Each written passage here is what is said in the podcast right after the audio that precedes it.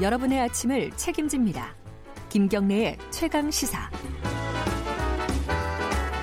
가장 핫한 스포츠 소식을 가장 빠르게 전달해 드리는 최강 스포츠 KBS 스포츠 취재부 김기범 기자 나와 있습니다. 안녕하세요. 안녕하세요.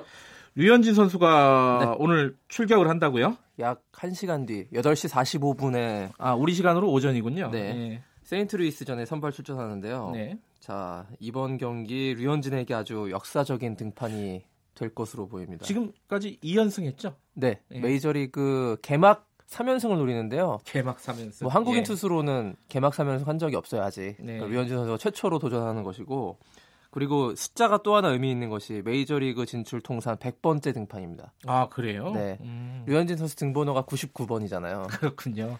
따져보니까는 그 100번째 등판이 되는 거고 선발로는 99번째 등판입니다. 아 그래요? 여러 가지 의미가 뭔가 상서로운 기운이 좀 불고 있는 세인트루이스전인데 예.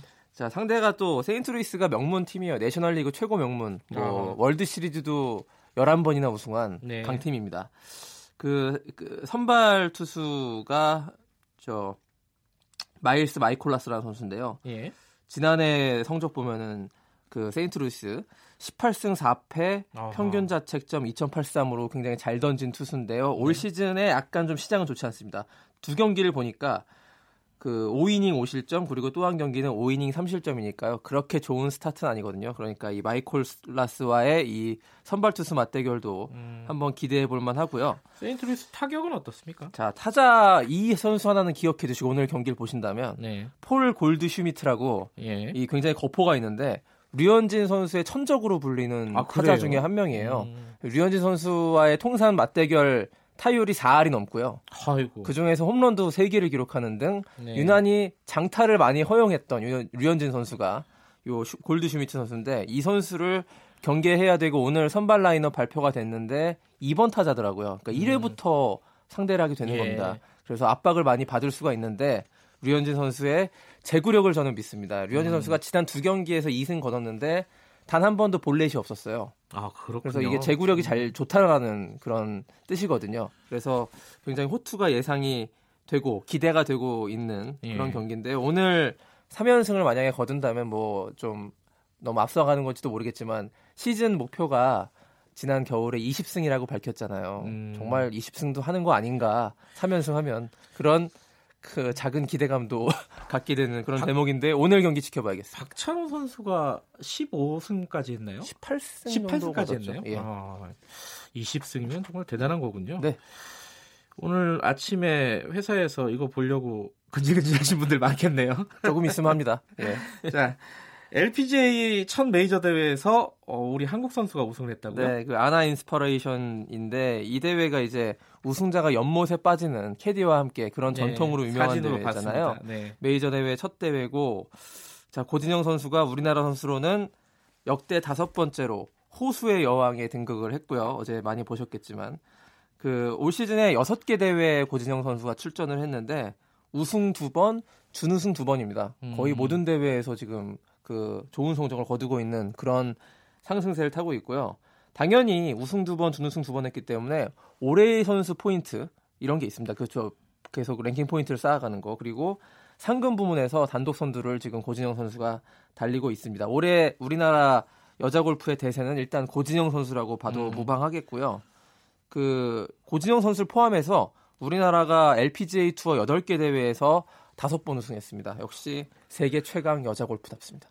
거의 무슨 양궁같이 네. 잘하는군요. 네. 그것도 프로 개인 스포츠에서 이렇게 우리가 휩쓰는 거는 뭐 네. 전례가 없는 일이죠.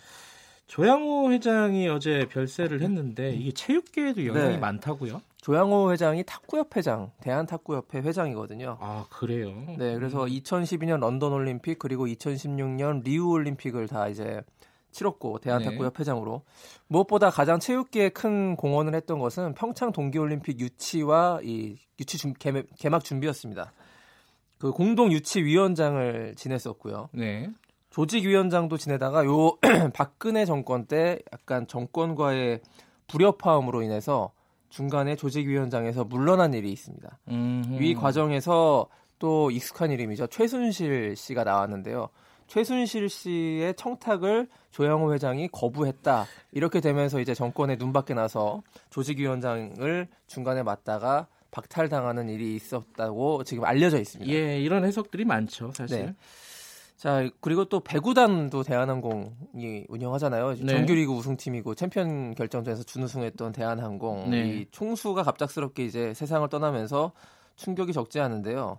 일단 당장 대한탁구협회장 자리를 누가 맡아야 되느냐. 예. 이 탁구협회장이 규정을 살펴보면은 자녀 임기가 1년 이상인 회장의 권위 시 해당 협회는 60일 이내에 새 회장을 선출해야 됩니다. 그게 탁구협회에 지금 적용되는 것이고요. 예. 조 회장 임기가 2020년 12월까지였으니까 당장 대한탁구협회장을 새로 뽑아야 되는 그런 상황이 되겠네요. 대한항공이 체육계에 기여한 바가 많이 있군요. 네, 빙상단도 음. 참단해가지고 올림픽을 네. 맞아가지고 그래서 많이 이제 스포츠단을 운영하고 네. 조양호 회장이 실제로 좀 금전적인 도움을 많이 스포츠계에 음. 줬던 것으로 좀 체육인들은 기억하고 있습니다. 네. 자, 오늘 소식 여기까지 듣겠습니다. 고맙습니다. 고맙습니다. KBS 스포츠 취재부 김기범 기자였고요.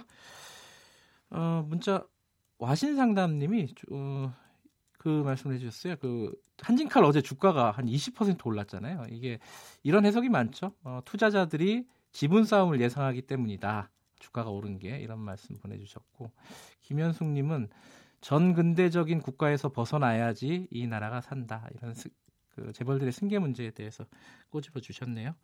김경래 최강 시사 1부는 여기까지 하겠습니다. 잠시 후 2부에서는요 어, 더불어민주당 강훈식 전략기획위원장 만나봅니다. 지금 어제 청와대에서 장관 임명 강행을 했죠. 4월 임시국회가 어떻게 풀릴지 지금 난감한 상황입니다. 자유한국당에서 결사 저항을 하겠다 이렇게 밝히고 있고요. 어, 3부에서는요. 어, 어, 경제 직설 마련돼 있고요. 그리고 이번 고성 산불의 숨은 영웅이라고 불리는 특수 진화대 대원도 인터뷰 준비되어 있습니다. 김경래 최강 시사 뉴스 잠깐 듣고 다시 돌아오겠습니다.